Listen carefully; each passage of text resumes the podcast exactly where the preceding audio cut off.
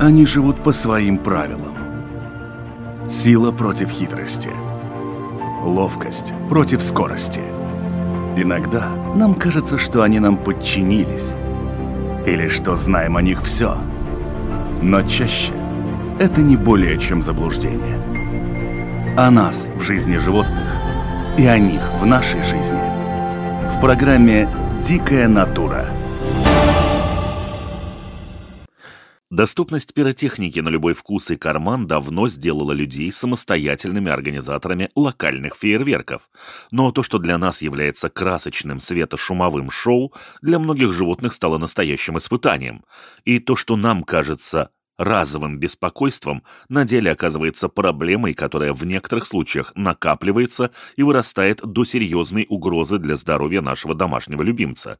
В этом выпуске программы говорим о влиянии салютов на наших четвероногих друзей. Меня зовут Дмитрий Шандро, а моя собеседница – ветеринарный врач, специалист по поведению животных Евгения Острога.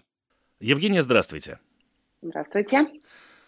Прошел вот этот отрезок года достаточно короткий, ну или почти прошел, когда новогодние канонады травмируют психику ряда животных. В этом году по целому ряду причин, конечно же, всевозможных фейерверков и салютов было значительно меньше, но тем не менее они были, и какой-то лай и еще прочие звуки, которые выказывают недовольство, если не какой-то тотальный испуг, все-таки там-сям, но слышно было. Вот э, почему, собственно, каждый год одни и те же животные все равно бурно реагируют на какие-то вот такие пиротехнические шоу? Я вам скажу так, что, к сожалению, каждый год это не только одни и те же животные, но с каждым годом их становится все больше. А, одни и те же животные, потому что если мы говорим о э, шумовых фобиях, то, к сожалению, это фобии, которые вылечить, от которых избавиться мы не можем. А, мы можем делать очень много для того, чтобы а, животное чувствовало себя более комфортно во время фейерверков. Мы можем а, работать животным, чтобы как-то смягчать его реакции, но абсолютно изжить этот страх фейерверков мы не можем. И чаще всего происходит так, что собака один год пугается фейерверков, и эта проблема начинает усугубляться.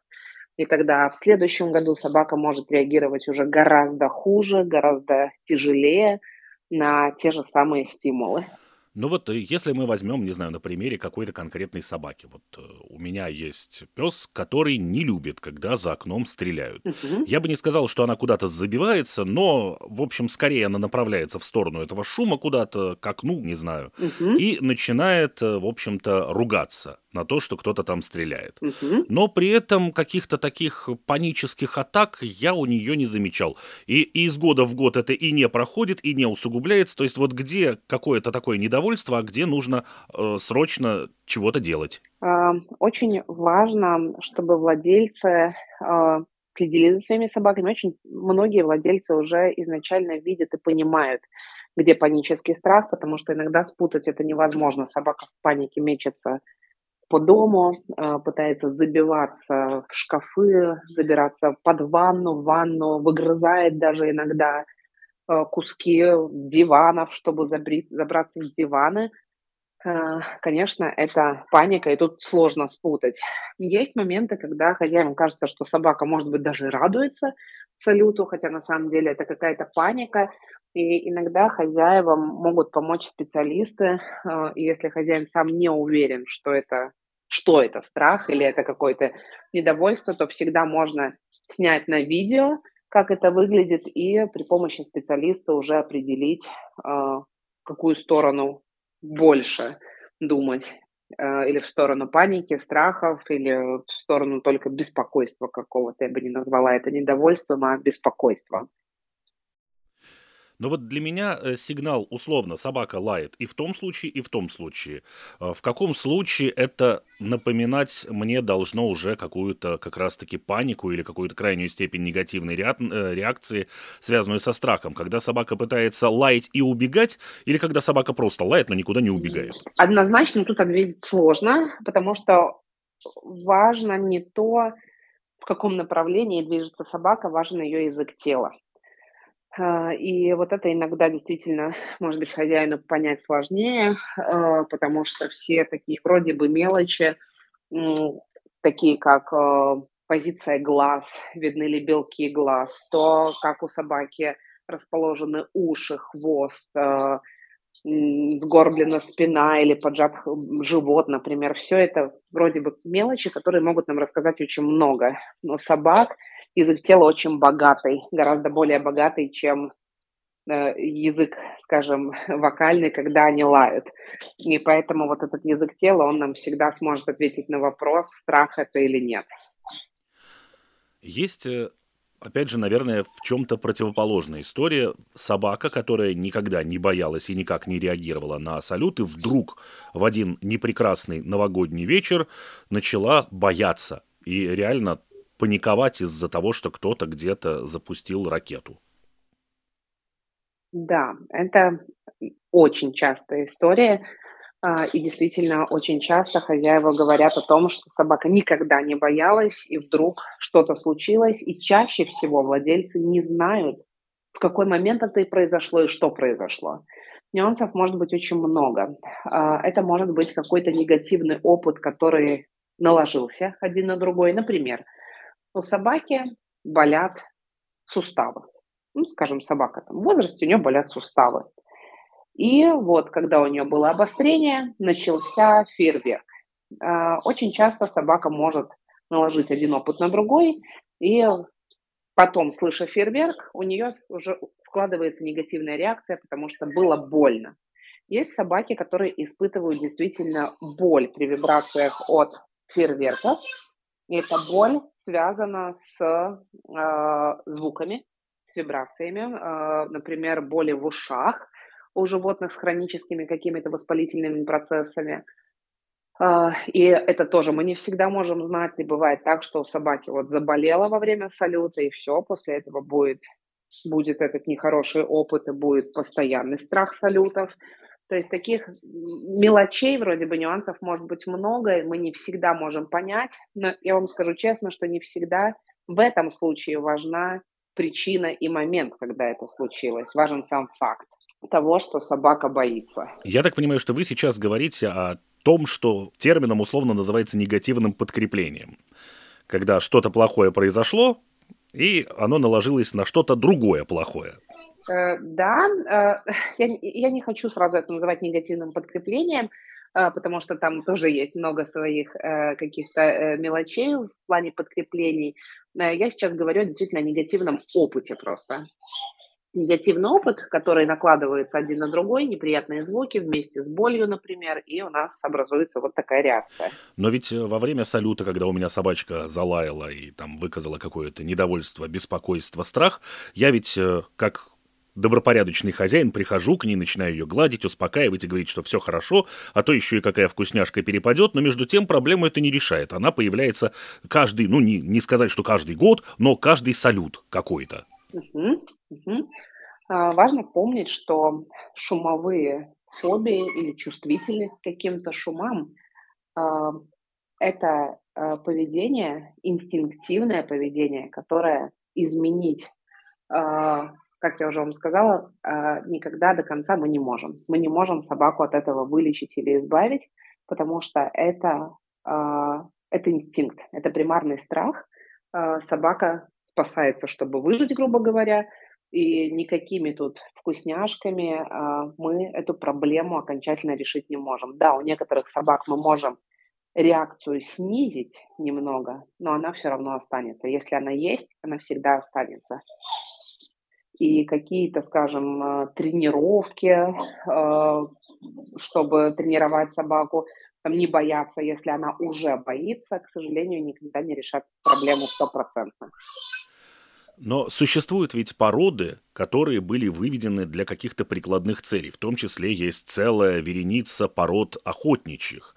И далеко не все эти собаки, конечно, норные охотники, а, соответственно, это собака, которая генетически на протяжении ни одного дня, ни года, ни двух, ни пятнадцати лет, а то и ни одного века была спутником охотника, соответственно, по породе ей положено выстрелы как минимум игнорировать, ведь э, взрыв ракеты где-то там в небе – это не то же самое, что выстрел ружья, который находится там в полутора метрах над собакой. А, да, э, вы правильно говорите. К сожалению, а, звуки и вибрации от ракет в разы сильнее, чем выстрел единичный, скажем, это раз. Во-вторых, очень важно помнить э, то, что э, охотничьи собаки, охотничьи породы э, выводились и продолжают выводиться а, и очень многие, для многих охотничьих пород обязательно э, испытания, то есть их э, берут там, даже если он каждый день не ходит на охоту, его все равно там везут на охоту, чтобы проверить его рабочие качества. В том числе тогда это и видно, как собака реагирует на выстрелы. И поэтому, конечно, э, в селекцию э, нормально допускаются собаки без шумовых фобий. Но важно помнить, что сегодня, на сегодняшний день огромное количество собак, а, пород не используется по своему предназначению. Большинство собак просто являются компаньонами, неважно каких пород, они являются компаньонами у людей, и в разведении используется все больше и больше животных, скажем, которых оценивают на выставках по экстерьерным качествам, а, и во внимание не берутся никакие рабочие качества. И в таком случае, конечно же, мы получаем много-много-много поколений животных, э, которые не тестировались как рабочие собаки, как охотничьи собаки. Они вроде бы и охотничья порода, но в то же время э, никакой селекции в эту сторону не было э, сделано, и поэтому мы не можем тут сказать, что вот у нас там ретривер, или вот у нас спаниель, и он не будет бояться. К сожалению, нет. То есть правильно ли я вас понимаю, что учитывая, что собаки не проверялись на устойчивость к каким-то громким хлопкам и резким звукам, то вот эти фобии просто могли не выбраковываться из помета, их дальше там не пускали в работу или в какое-то разведение для конкретной работы, а они шли по другой ветке, по ветке домашних любимцев, и данная фобия просто не проявлялась до момента появления вот какого-то такого салюта. То есть охотиться бы эта собака в нормальных условиях физически не смогла бы, и на охоту ее бы никто не взял. Скорее всего, да. Я не могу вам сказать это стопроцентно, но скорее всего, что так бы оно и было. А, и, как я уже сказала, а, рабочие линии собак сейчас а, редко где встречаются такие вот чистые рабочие линии. Чаще всего они все-таки, очень многие из них это собаки-компаньоны, э, собаки, которых покупают чисто из-за внешних каких-то качеств. Вот красивый, пятнышки красивые, цвет красивый, глаза красивые. И вовсе не интересуются тем, для чего собака была изначально выведена. Общаясь с охотниками и общаясь со спортсменами, ну, с охотой такой спортивной, где они бегают за снарядами со стартовыми пистолетами, все это происходит, они с ружьем. В любом случае речь шла и у тех, и у других о том, что щенки, понятно, что если он проявляет вот эти вот устойчивые показатели каких-то панических атак при громких выстрелах, то э, с ним заканчивают работу, и, в общем-то, дальше с ним никто и не пытается ни охотиться, ни спортом заниматься. Ну, или как-то так, на очень-очень бытовом уровне, но точно не охота. А что касается всех остальных, то их потихоньку потихоньку научают, начинают приучать вот к этим громким звукам. Но в нашем случае, поскольку у нас это по любому поводу и без кто-нибудь что-нибудь где-нибудь запускает, и пиротехники купить несложно, то я, как владелец собаки, который понимает, что в любом случае один раз в год очень прям кучно, и в остальное время года где-то как-то точечно эти фейерверки будут происходить локально. Могу ли я каким-то образом эту собаку свою приучить, или если она никак не приучается, то ничего сделать в этом направлении уже невозможно? А, изначально, если мы говорим, скажем, о э, щенках, э, когда мы э, заводим щенка, мы всегда можем начать его приучать к звукам. Это не только касается фейерверков, это касается любых звуков э, и уличных шумов каких-то, и машин, и в том числе фейерверки.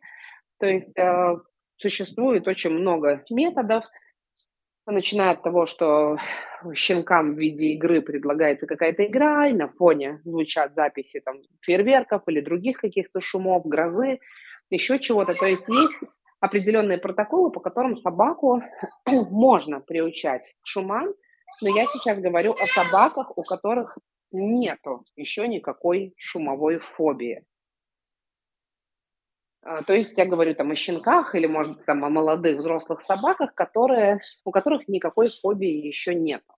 Если мы говорим о собаке, у которой уже диагностирована шумовая фобия, у собаки паника, то в этом случае мы можем работать и делать все, чтобы помочь собаке справляться с этим состоянием, но мы не сможем никогда из нее сделать собаку, которая не будет бояться салютов. То есть э, если мы вернемся к вопросу «снимаем, показываем», если собака ведет себя каким-либо образом активно при э, салютах, при фейерверках, при какой-то еще пиротехнике за окном, то стоит э, этот момент э, заснять на видео и в любом случае пообщаться со специалистом и показать данное видео, чтобы понять, какие конкретные эмоции в данный момент показывает собака. Ну, если я сам не в состоянии прочитать ее язык. Конечно, э, я считаю, что консультация со специалистом никогда не будет лишним. Мы никогда не сделаем хуже тем, что мы спросим мнение у человека, который с этим работает, у знающего профессионала. Даже вот вы говорите при каком-то активном поведении, иногда даже это совсем и не активное поведение. Собака может просто забиться куда-то в угол, спрятать нос там под мышку и лежать трястись. Э, вроде бы не активничает, да, а, а в то же время собака страх испытывает. Поэтому, если не можем разобраться, конечно, да, для этого и существуют специалисты э, в каждой сфере, чтобы можно было прийти и задать вопросы и получить помощь. Если все-таки мы не можем корректировать поведение и избавиться вот от таких вот бурных реакций на такие вот раздражители за окном, то следующий этап какой? Что я могу сделать для своей собаки? А, ну, в первую очередь, конечно, владелец а, должен помочь своей собаке в этот момент чувствовать себя максимально комфортно. А, мы готовим место, где собака хотела бы спрятаться, то есть какое-то такое условное бомбоубежище. Это может быть ванная комната, это может быть у некоторых собак шкаф, коридор. Чаще всего это помещение без окон которое собака выбирает, где не видны вспышки света а, в этом месте. Часто собаки нам сами показывают это место, они сами туда уходят и прячутся. Ну и, значит, за какое-то время до праздников мы можем в этом месте расположить удобный для собаки лежак, а, положить какие-то ее любимые игрушки, лакомства, чтобы это место было действительно приятным, уютным, удобным для собаки. Э, в моменты салютов, когда у собаки начинается паника, она бежит прятаться, не пытаться ее остановить, не пытаться ее вынуть из ее убежища, показать ей, не дай бог, там в окно салюта, объяснить, что это ничего же страшного, посмотри, красиво. Э, дать собаке возможность действительно спрятаться там, где она чувствует себя комфортно. Э, есть собаки, которые максимально комфортно чувствуют себя со своим владельцем, то есть они прибегают, начинают там залазить на руки. А, в таком случае помочь собаке таким образом, взяв ее на руки, а, обняв.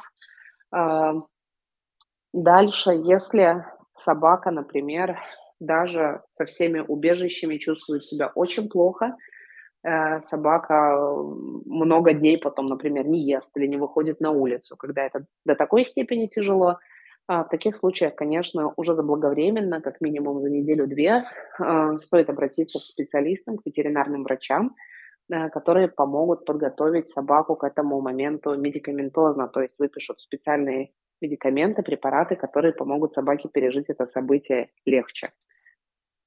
А, можно включать на фоне музыку, телевизор, что-то, что будет эти шумы немножечко перекрывать.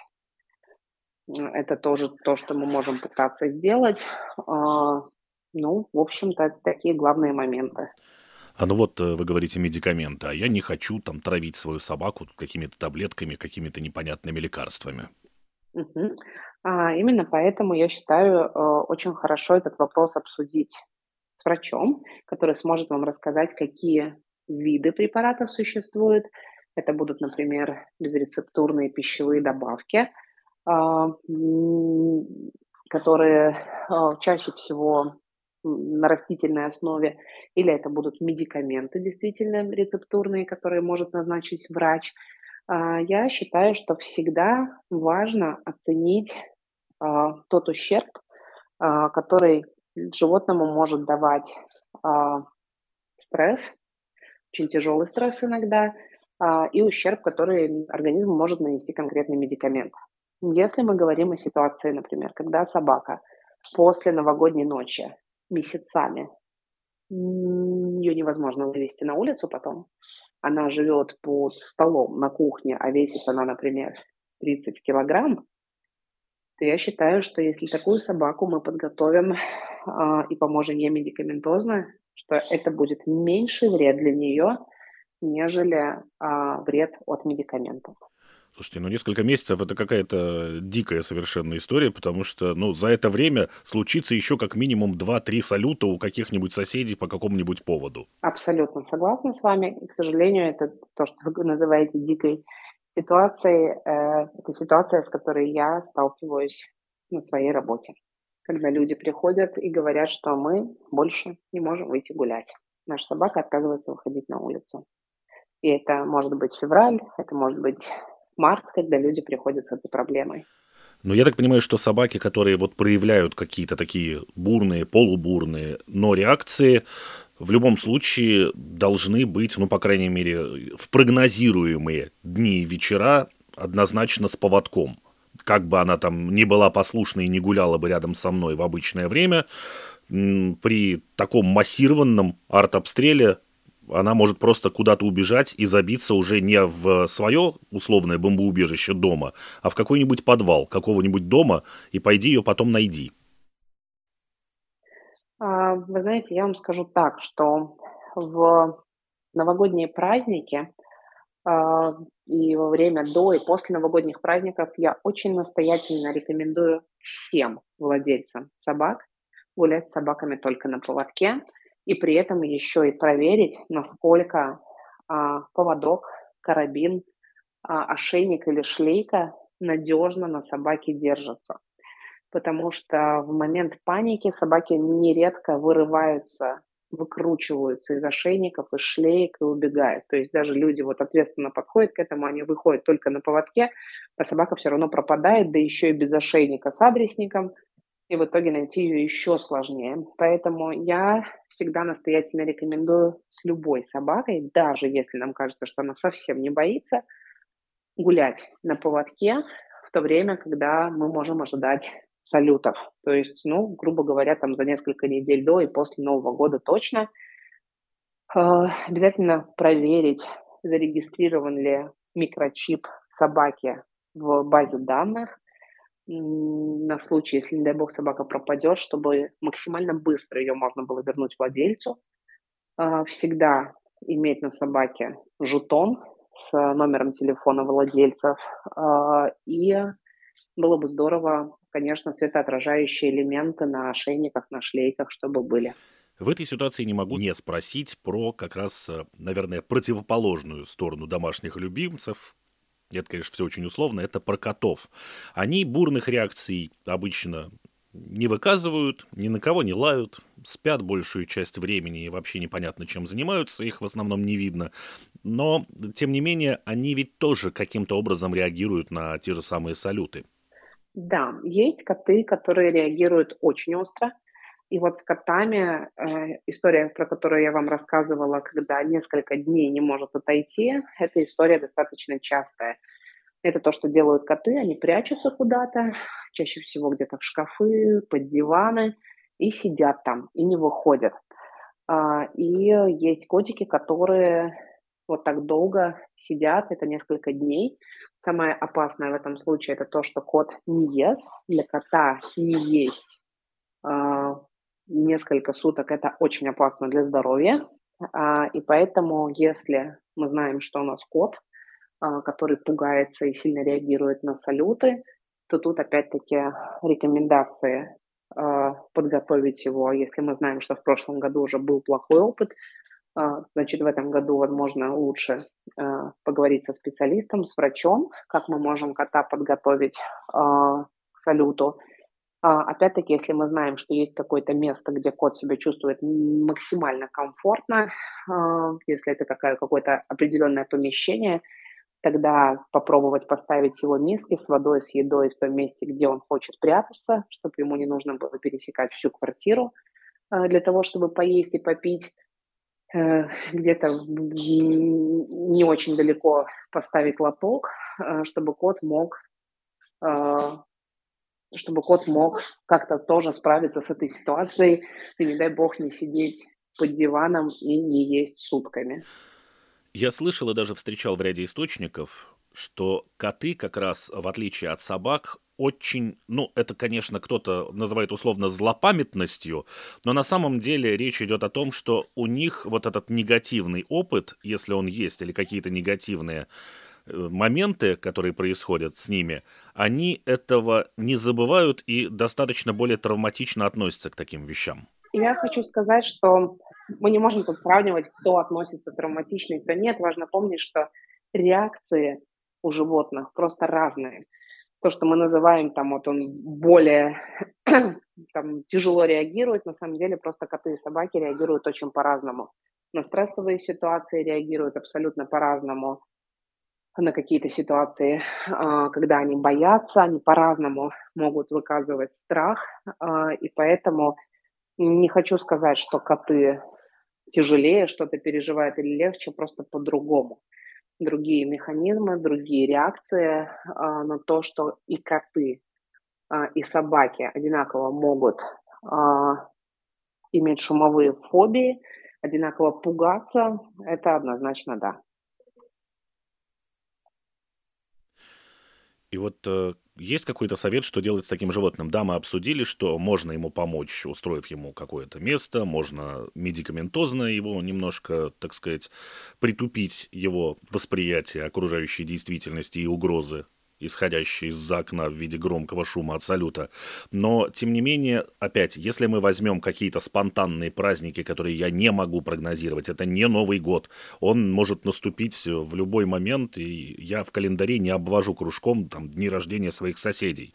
Вот в таких случаях что делать, когда это происходит вдруг, или мы приехали в какой-то другой город, а там мальчишки купили, или кто-то им дал какую-нибудь петарду, и они ее весело бросили? Угу зависит от того, где мы находимся в данный момент с животным. Если мы с собакой в помещении, а, то опять-таки мы не препятствуем ее попыткам куда-то спрятаться. А, мы можем ей даже помочь, если она там бежит, ищет, мы можем ей позвать ее, например, в ванную комнату, сказать, смотри, вот тут нет окон, тут тише, иди сюда. Побыть с ней, если это чужое место для собаки. Она очень часто э, выберет быть рядом с хозяином в чужом месте, потому что в чужом месте собака не чувствует себя так уверенно, как дома, и хозяин для нее является а, ну, вот таким островком безопасности.